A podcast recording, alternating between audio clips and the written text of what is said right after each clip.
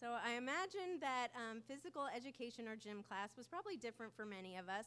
I don't know what it was like in Puerto Rico or Malaysia or all the many countries that our church family comes from, but I imagine that there are some similar stories of the drama and maybe even some like embarrassment, humiliation that often occurs in gym class. Um, first of all, there's gym uniforms. Uh, there's changing in front of classmates. There's playing all these different competitive sports. But for me, the worst part of gym class was choosing teams. I don't know what it was like for you, but for me, growing up, um, gym teachers thought it would be a great idea for them to pick two people in the class in front of everyone to choose who they wanted on their team to be the most successful and to win um, whatever sport that there was that day.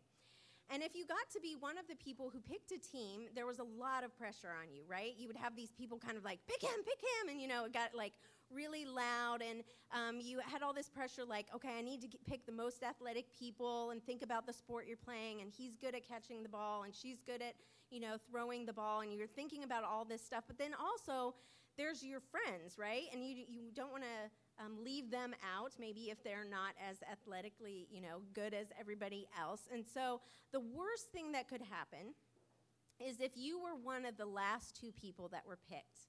Um, to play on that team. And that was always like the whole time you were worried, maybe I'm the last one. Yes, so some of you can relate. I am I was not very athletic. I wasn't the worst, all right? And my friends kind of liked me. So I'm somewhere in the middle, right? But the pressure, like it grew, and you're like, maybe this time I'm going to be the last one picked. Maybe it's this time. So um, I don't think about that, you know, for fun these days. Um, like look back and go, oh, remember those days in gym class. But honestly, I swear that has been coming back to me, um, those memories, just thinking about this message and how God uniquely picks his team and who he wants to play on his team. And as we look through the Bible, what we see is who he chose to be a part of his plan for restoration and reconciliation through the Bible. And he didn't often choose the most talented, the most popular, the most powerful, or the, mo- the strongest people. He instead chose people that were kind of on the margins. And it, it, occurred to me that if Jesus was picking his team today in gym class, he would pick the kid who can't catch he would pick, uh, you know, the quiet kid that maybe um, everybody else thinks is a little bit weird, or he would um, pick all these misfits and he'd put them all on one team, and they would be the best dodgeball team that this world has ever seen, because that's how God works, right? But what about the church? Who gets to be a part of our team? Or who gets to lead or be up front? Not only does the church sometimes uh, behave a little bit more like a elementary school gym class, but sometimes um, we've also forgotten the stories of the people that God used through the Bible and also through the 2,000 plus years of church history. We've forgotten or we've hidden people that don't really fit our mold. And so during this teaching series, we've focused on how God has used women in the Bible and in the history of the church. But um, we could have chosen another group. We could have chosen immigrants. We could have chosen the poor. We could have chosen people who are sick. We could have chosen the young. Because all of these groups of people, society has kind of put them to the side instead of putting them up front. And also, sometimes the church has done that as well. But God used these groups of people over and over again in the Bible. And so for women, over the years and continuing today, the church has kind of left um, many women out of leadership in the church. And so that's why we chose to look at women in the Bible who, over the last several weeks, we um, uncovered their stories. Some of their stories are hidden to us, but we've uncovered them to kind of look at how powerfully God has used women through history and um, through the Bible and his church. And so we started out, we looked at how God created the very first woman in Genesis. Then we looked at uh, the story of the midwives in the story of Exodus and how these women resisted their orders in order to save the male Jewish babies. We talked about then the powerful military and political leader, Deborah, And then we looked at the educated and intellectual uh, prophet Huldah, who was the first to authenticate scripture in the Old Testament. Then last week, Larry looked at all of the women in Jesus' life that he knew and he loved and he respected and he partnered with in order to spread the good news of the gospel. So, as we continue this morning, this is our last week in this series. We're going to um, look today at the women who were involved in the beginning of the church. And as we kind of look through the history of the Bible and the role that the women play, we kind of see a trend that happens. And so I, I found this quote in a book that um, our leadership team have looked at as um, a good way to look and view leadership in the church. And the, the quote says this that women and their role in ministry expanded as the Bible's plot moved forward, and that it didn't grow smaller. As God's work of his kingdom came on earth as it is in heaven, we see that redemption came into a broken world with the power to break and change the social structures at play in society today. And so I'm just going to introduce you to a few women this morning from the beginning of the church. There are many. Um, I chose a few that are challenging. Their names are challenging to say, and some that are easier that you might recognize um, those names that we use them today.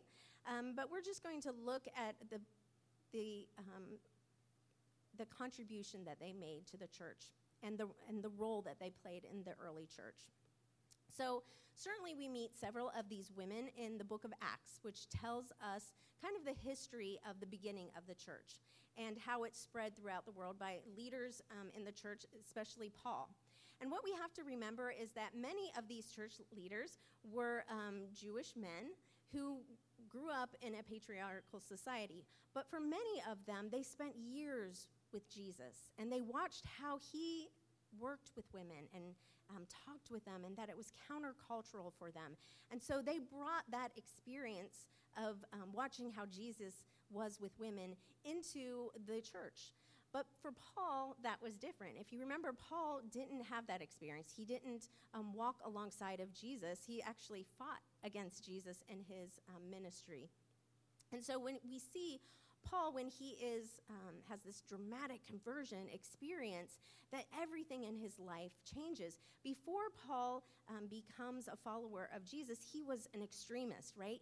He kept to the, all of the society's um, roles.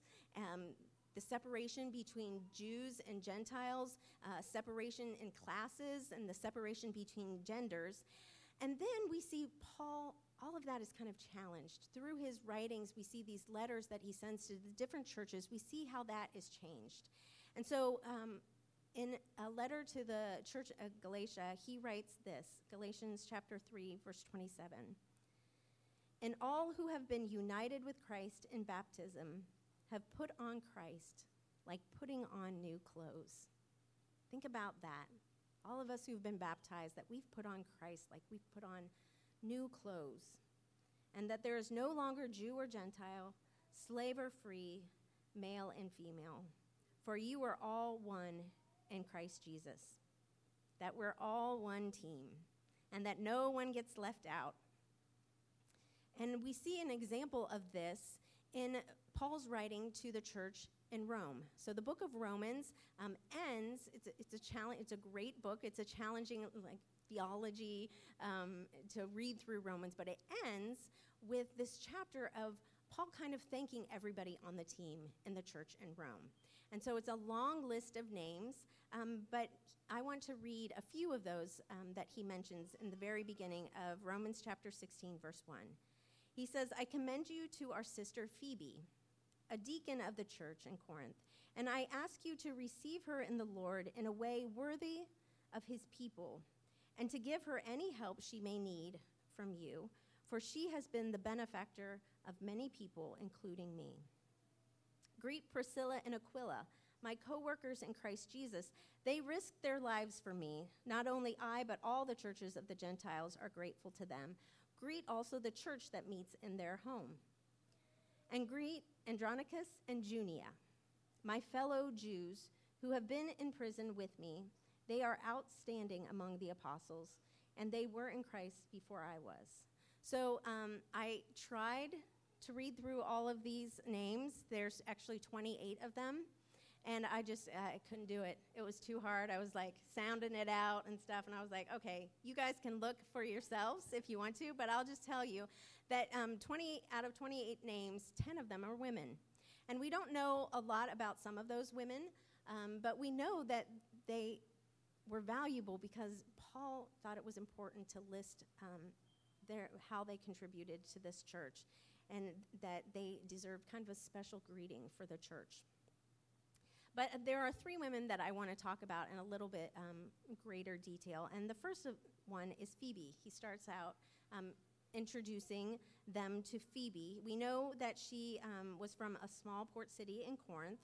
And here, Paul refers to her as a deacon. Well, it's translated in English as deacon. In Greek, it's the same word that he uses actually to describe himself and other um, male leaders, including Timothy. Um, what's interesting is that some English translations um, translate it as servant when it's used for Phoebe, um, and use deacon when it's um, used for men. Um, certainly, Jesus has shown us that being a leader in the church that is about being a servant. Jesus showed us that. Um, and so Phoebe, I'm sure, um, did that as well. But it means something more than just being a servant. Um, this word, it means that to be a leader, and in fact, um, a messenger. And many believe that Phoebe was the one who had the, the letter that he sent to the churches in Rome, and that sh- that's why she is, in the beginning, the first person they say, help her out, because she's bringing this message. And um, for those who would have carried these letters, they would have read them in front of the churches, which is an interesting thing to think that he chose a woman to go and read these letters, especially in a time when women um, weren't normally literate. Um, so we see uh, she has a unique role to play. We also see that she um, financially has supported Paul in his ministry, but others as well. So um, she has some type of means um, financially. And there is a lot about Phoebe in other letters that are written around this time, and not in the Bible, but around this time. Other um, letters have been found that give us the idea that Phoebe um, followed or um, was with Paul when he went around to other churches and, um, and helped to spread the gospel with him. So that is Phoebe. Um, the next woman I want to discuss is Priscilla. Priscilla um, well, let me go back to Phoebe a little bit. Um, just because I want to talk about the differences sometimes we see um, for the role of deacon. Um, I don't know what churches you grew up in, but um, there often churches will have a role for deacon and deaconess. And so as I was reading through um, with with Phoebe, I saw a lot of um, authors. I read some books and some um, articles about Phoebe, and several of these authors talked about how this role of deaconess, this unique role for a woman, um, we don't really see that in the Bible. But it, it was definitely a part of many of their um, upbringings in their church. And what that meant was a deaconess's role was to prepare communion for the service. And I was kind of like, I don't know if you guys can relate to that at all, but I was like, oh, that's a thing. Because that was the, my church that I grew up in. I remember my mother um, was voted in so that she could prepare communion. Um, and I remember watching her. I was a part of a church, you know, had hundreds of people, and we used these little cups. Um, so she would like fill hundreds of cups um, before we go to church on Sunday. And certainly she was being a servant, she was being used by God, she did it cheerfully, and it, it's a great, admirable role. But I can remember, even as a child, looking at her and thinking, that's the highest role that a woman played in our church was to fill communion cups, a, a job that I knew I could do as a child. And when we look at Phoebe, I don't think that that's the role that we see her playing.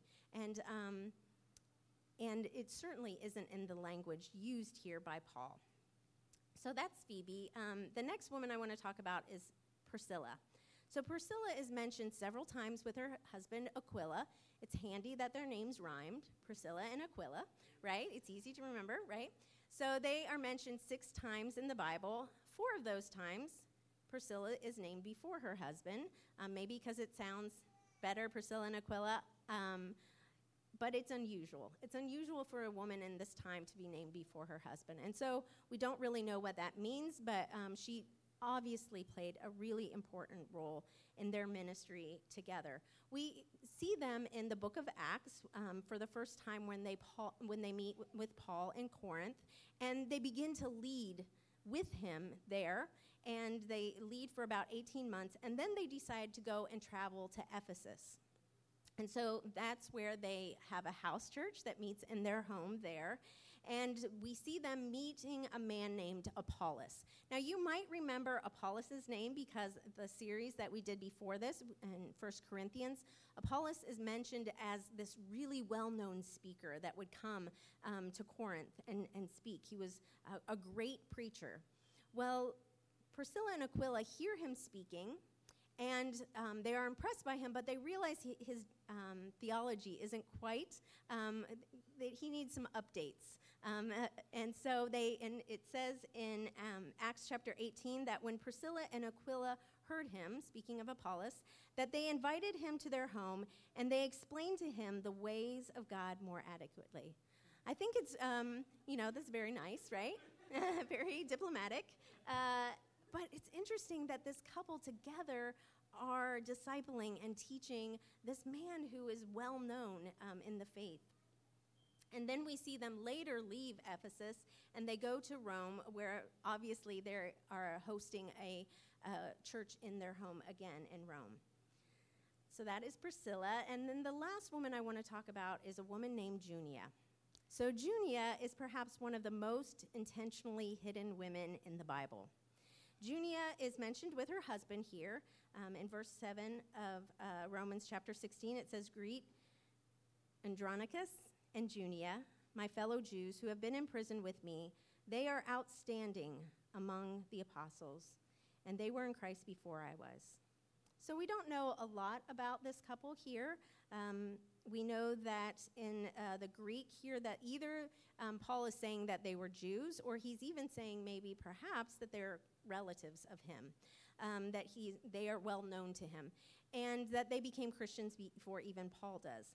But uh, what we do know about them has caused a lot of controversy, and that is that Paul refers to both Junia and her husband as fellow apostles. And so that has caused a lot of controversy over the years because an apostle was a high level uh, leader at this time. Paul was considered an apostle, Peter wasn't considered an apostle. Um, it was a really high uh, leadership role in the church at that time. And so um, for years in church history, um, people were confused. How could Junia be considered to be an apostle? And there was so much um, question of that, um, it was so hard to imagine that, that they thought that maybe Paul um, actually meant a man who had a name close to Junia. So Junia is a name that was, um, was uh, common at that time. Um, and, but they said maybe there's a male form named Junius, and so I'm getting the stink eye, which is trying, I'm trying not to laugh from some people here, but um, it's great. Um, but no, they, so they said maybe there's, there's a man named, that's who he's t- referring to, is a man named Junius. And honestly, in translations from 1927 in, all the way into the 1990s, um, many translations list Junia as Junius, a male version of the name, because it was just, um, it was easier to imagine that this name that doesn't exist was what Paul meant than that a woman would have this role. Thankfully, um, the evidence has um, come out and the translations have changed, but Junia was intentionally hidden, and her role um, was hidden for years in the role that she played. There are just a few other women I want to talk about, um, a few that were mentioned in the book of Philippians. Um, Paul writes in Philippians chapter 4 I plead with Euodia and I plead with Syntyche to be the same mind, to be in the, of the same mind in the Lord. Yes, and I ask you, my true companion, help these women since they have contended at my side in the cause of the gospel, along with Clement and the rest of my co workers, who na- whose names are in the book of life. So here, Paul is using the exact same language for these women as his co workers that he uses for um, high level leaders like um, Timothy. The last woman I want to talk about is a woman that we meet in Acts chapter 16, um, a woman named Lydia. So he goes to Philippi, Paul does, and he's looking for a place where people gather um, to worship God. And he finds this woman who is a independent, a business owner, and she is there. She loves the Lord. He shares with her about Jesus, and she gives her life to Jesus and following him. And so a, a, house starts to meet in her home. And also, Paul stays with her um, many times for long periods of time. So, this woman who is a business leader, um, she hosts and um, this church and other leaders as well. So, why are all these women mentioned by Paul and other New Testament writers? Why? I think it isn't shocking because we see these women in the roles that create that God created women to be alongside of men. This life-saving, very needed warriors who are ready to accomplish the tasks that God has commissioned for both of his co-image bearers. When we looked at um, Genesis chapter 3 in the garden, that he gives both men and women this um, responsibilities to get done. And as women throughout the Bible, we see that women have kingdom responsibilities, and that continues today. So, in a book um, by Carol Custis James, she is um, an author that wrote Half the Church, um, that I, I, mentioned it in um, the first message of the series. She also wrote a book called Malestrom um, that talks a little bit about the um, toxic masculinity culture that sometimes can be in the church and um, talks about how um, Jesus came to redeem that as well. And so she talks about the responsibilities that we share as co image bearers um, of God. And this is what she says our responsibilities are. She says they are to know the God whose image we bear, to see the world through God's eyes, and to care for it on his behalf.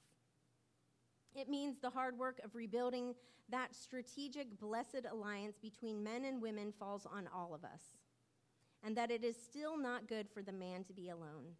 And it means what's happening in God's world, the suffering and the poverty and the injustice, is our business as God's image. And that the task he entrusts to his sons and his daughters is to join him in bringing God's kingdom on earth as it is in heaven. She's saying that we need each other, that this blessed alliance that God created between man and woman, that we are share the image of God and that we need each other and that we're all on the team and that nobody gets left out. So, a few weeks ago, I was at a small women's conference that was led by this um, amazing woman. She's um, leads at worship at this really large multi-ethnic church um, that we were introduced to her a couple years ago when we went to a multi-ethnic church conference. Um, her name is nikki lerner. She's kind and strong and talented and she's really centered in christ. You get that when you're around her. And she's just truly delightful to be around. I just want to show you a picture of her um, with another amazing woman you might recognize. Um, she's also very tall as you can see she is wearing heels, I will say that. Um, so the conference that we went to was named Resonance. And during one of the sessions, she explained why she chose that name, Resonance. She chose it because it's a met, musical term, and she is a musician. She's a very talented singer. Um, but I, I remember hearing that term being used a lot by my um, opera singer friends. I have a lot of um, friends who are opera singers, and they tend to use that word a lot. I didn't really know what it meant, and so I asked um, for kind of a layman's version of what uh, resonance means. And so I'm going to help you with my non musical un- understanding of what that word means. So, um, your resonance is how you direct your, the sound or your voice through the unique anatomy of your face, right? So when you sing, all of us, right? All of us kind of push the air through the different spaces in our face. And all of us have unique faces that are made, right? God made us uniquely. So all of our voices are different. And the reason why your resonance is important is because it's what makes you to be able to be heard above others. So all of our voices are different, but our resonance is what allows us to be heard. And, you know, uh, opera singers, they have to be loud enough that they can be heard above even an orchestra. They aren't mic'd, um, they just do that with their resonance. And that's why they talk about it being so important. So think about that for us and how we are all image bearers of God, and yet we're all created uniquely. And all of our voices are really important and need to be heard. So during this conference, uh, Nikki led us in a discussion of the Old Testament book of the Song of Solomon. So um, honestly, I was a little bit surprised that she chose this text because, you know, a room full of women. And I knew that this book is poetry about a man and a woman talking about their love for each other and sex. And so I was kind of like, where are you going with this, Nikki? And you might be thinking, where are you going with this, Wendy? Um, but uh, I realized as she started to read through the passages, what was unique is that most of this book is in the woman's voice. And that's very unique, actually, in Scripture to hear a woman's voice. And um, but if you read through Song of Solomon, that's what you find. And her her voice is very unique, especially to what we hear. Um, if you were raised in the church, a lot about um, what a woman's voice is like, because her voice is strong, it's confident, it's capable, and it's sexy. And that's not really the view of biblical womanhood that I was raised with in the church. Um, but in the book, you hear her voice and the words she uses to praise the man she is with, and she doesn't diminish herself in any way. She doesn't diminish her capabilities, and yet she's able to praise um, and lift him up. And then you see him um, respond in kind of the same way, respond lovingly in a way that um, doesn't diminish her abilities at all. In fact, he praises her both for her beauty and her strength. And we see this um, really healthy view of what marriage should look like, right? Um, of building one another up and nobody needing to push the other person down. But Nikki asked us and challenged us to go a little bit deeper when we're thinking about how a woman and a man's voice is unique and needed for one another. And so she challenged us to ask these questions How do all the men in our lives need the uniqueness of a woman's voice in their life? Is there something about the woman's voice and how we speak and our perspective that is a part of us being uniquely made in God's image? And I had to really think about that. Something I'd never considered before. Do men really need to hear my voice, my encouragement, my praise, my unique perspective? And I was challenged by that thought, and yet I knew something was true in my life that I didn't just need my husband's voice in my life, but I also need other men's voice in my life as well. I need their encouragement, I need their affirmation and I need their perspective, not because I'm weak or weaker, but because they also are image bearers of God. And God made us to work together as a team and that we need each other's voices in our lives. So, men in this church, I want to tell you guys how much I appreciate you. Um, you have received this teaching series with excitement and appreciation you have not been defensive. You've been encouraging, and you've listened to sisters share stories of their experiences and even some of their pain. And you haven't complained about all this talk about women. And you've just truly been such a gift to me and to the other women in this church and continue to be so. And I'm just really thankful that I get to and that my daughters get to be a part of this church with you.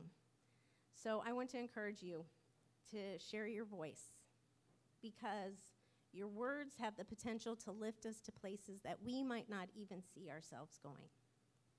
And women, your voices are needed too, not just by the other women in your lives, but the men as well.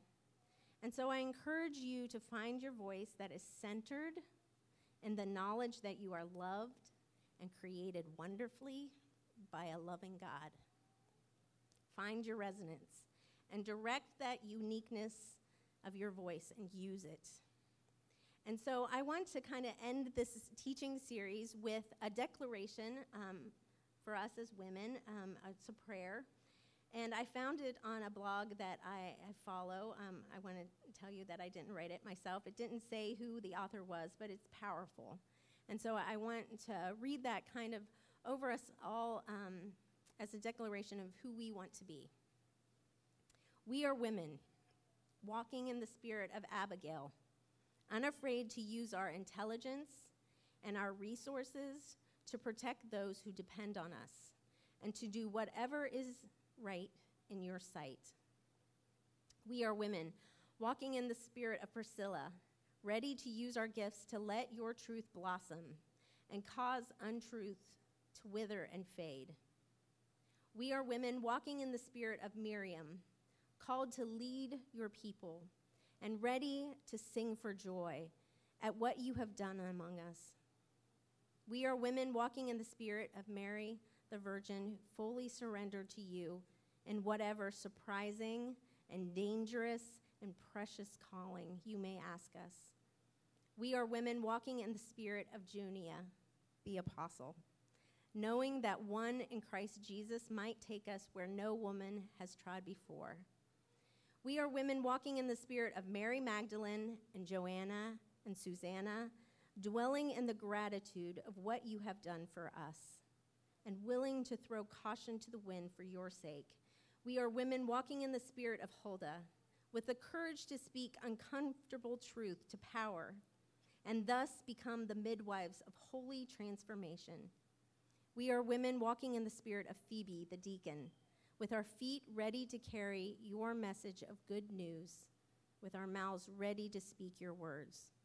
And wherever you may send us, we are women, walking in the spirit of Mary of Bethany, knowing that at your feet is the only place to be, the place of costly discipleship, and of Martha, with the courage to cast aside old wineskins and to discover the sweetness of the new wine that Mary discovered in you. We are women, walking in the spirit of Hagar, and finding that even in our deepest valley of the shadow, that you are already there. And you see us you truly see us. Even when we have become so small that we cannot see ourselves. But we are women created by your good design, in your image and likeness, lovingly shaped and knit together by you to go forth in your name, to dream dreams, to prophesy, to see visions through the outpouring of your spirit on us, made whole in you. We are known, accepted, loved, forgiven. We are committed, gifted, called, commissioned, sent, and wholly yours. Amen. In Nish Weiseth's book, Speak, she talks about the power of empathy and what sharing life with one another does for us. And I think what she said really encapsulates everything we've been talking about in this whole series. This is what she says When we listen to voices that have been silenced, we become more fully human. In the kingdom of God, everyone's voice is important. Everyone is needed on the team, and nobody should be hidden. And so I want us to end in prayer together. Um, we're going to do this a little uniquely. I ask you guys to stand. And we're going to end by saying the Lord's Prayer together, the prayer that Jesus gave us as an example of how to pray.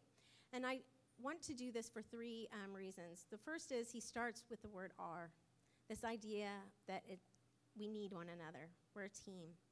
he also talks about um, our responsibility and what God is doing, that He is trying to reign on earth as it, He reigns in heaven, and that we're a part of that plan. And then he also talks about how we're all equal. We're all sinners, need of forgiveness, and that we can give forgiveness to one another. And that's so important when it comes to unity, um, and that we need each other. And so um, let's end the series with this prayer together. Our Father, who art in heaven,